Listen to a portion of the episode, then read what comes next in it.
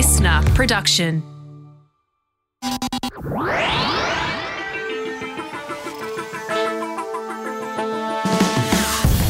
Hello, and you are very welcome to another episode of Huh? Science Explained, with me, Clare Kenyon, a science journalist with Cosmos Magazine. Each week, twice a week, we answer life's questions, big or small. And today we are focusing on lightning. What exactly is that flash? Where does it happen? What are the odds of it hitting me? And can we untangle the shocking myths from the dazzling truths? Australia, like the rest of the Southern Hemisphere, is approaching the warmer months of spring and summer. And with that comes more than just hot weather. We're talking thunderstorms, and more specifically, lightning. Globally, there are between 40 and 100 lightning strikes every second. That's almost 10 million strikes a day and a couple of billion a year. So, for something that's so common, how much do we actually know about it? Okay, before we charge off answering these questions, let's have a little lightning refresher. Convection 101 Hot air rises and cool air falls.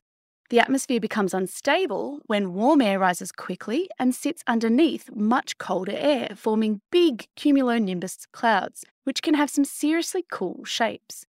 Inside these clouds, water in the rising warm air rapidly freezes, creating ice. Scientists haven't nailed exactly what happens within the cloud to produce lightning, but broadly, the ice falls within the cloud as hail, rubbing against smaller charged ice crystals on its way down and stealing some negative charge. These congregate near the bottom of the cloud, while the positively charged lighter ice crystals collect towards the top, creating charge buildups. When the charge builds up so much that the insulating ability of air, that is, the ability of air to not let electrical current through, breaks down, the energy is released, either within the cloud or from cloud to ground. And hey presto, lightning. Thunder only happens when it's raining. Well, no. When I worked as a geologist at a gold mine in the centre of Western Australia, I heard plenty of thunder and saw plenty of lightning, unaccompanied by rain. But lightning has always happened when there's thunder. The energy that flows in lightning is actually mind boggling. On average, around 5 billion joules is released. That's enough to power a 10 watt LED globe for over 15 years. This can heat the air up to around 30,000 degrees Celsius, enough to make it explode. And the superhot air expands rapidly into the air around it. That pressure wave is what causes the thunderclap we hear.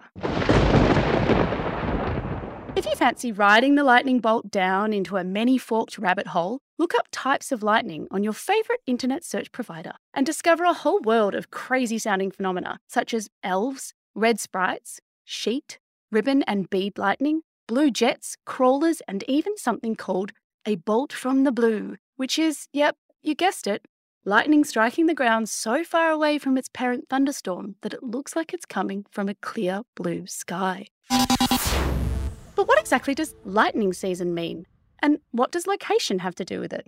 So now we know that the formation of lightning requires ice, and that needs, yes, water carried by rising warm cloud. So, thunderstorms form most often in areas and times in the year where rising warm air is carrying lots of moisture.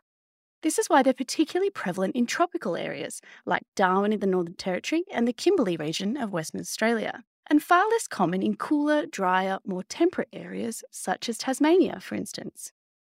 Having lived in a house in the suburbs of Melbourne for most of my life, and experienced an exploding light globe when said house was struck by lightning, I can tell you they can happen anywhere.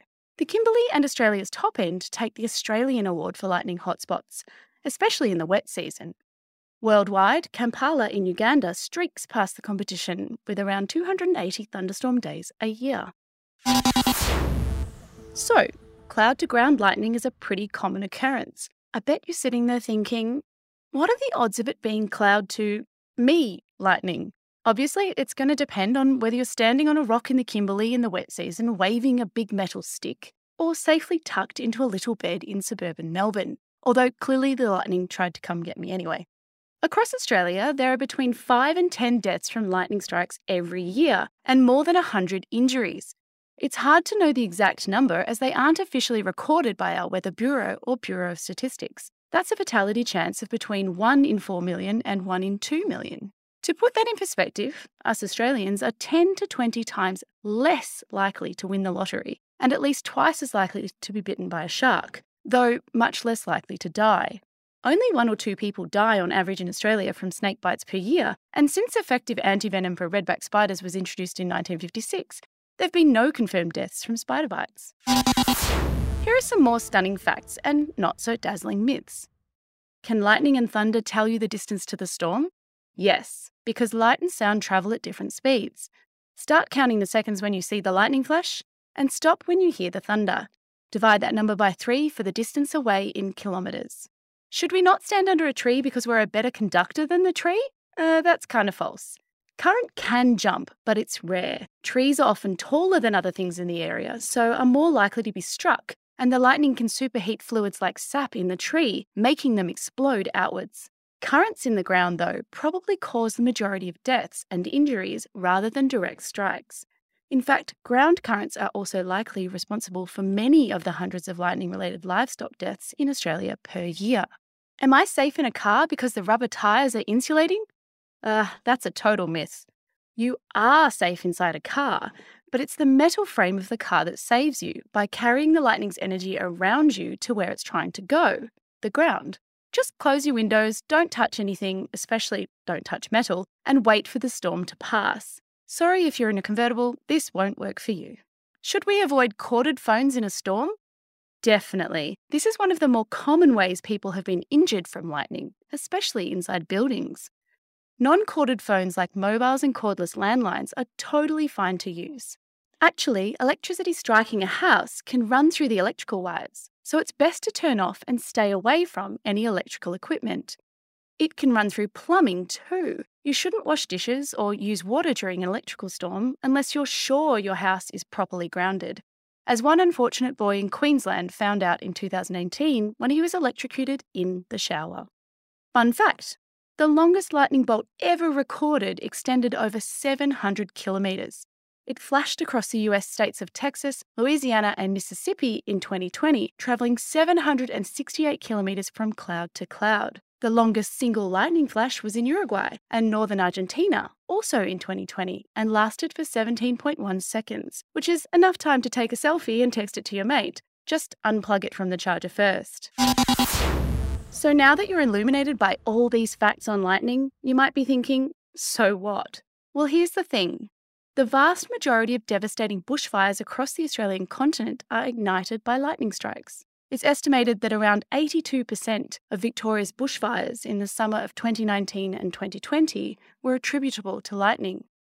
Weather patterns like La Nina, which we here in the Pacific region are experiencing for the third year in a row, can result in more moisture in the air. And some scientists estimate that there could be up to three times more lightning strikes than there are now as we experience the effects of climate change. Even more reason to spark a conversation about lightning and other weather and climate risks. For the latest in science news, don't forget to check out the Science Briefing, also available here on the Listener app, and head to cosmosmagazine.com for more science just like this. Otherwise, we'll be back again next time for another Huh? Science Explained.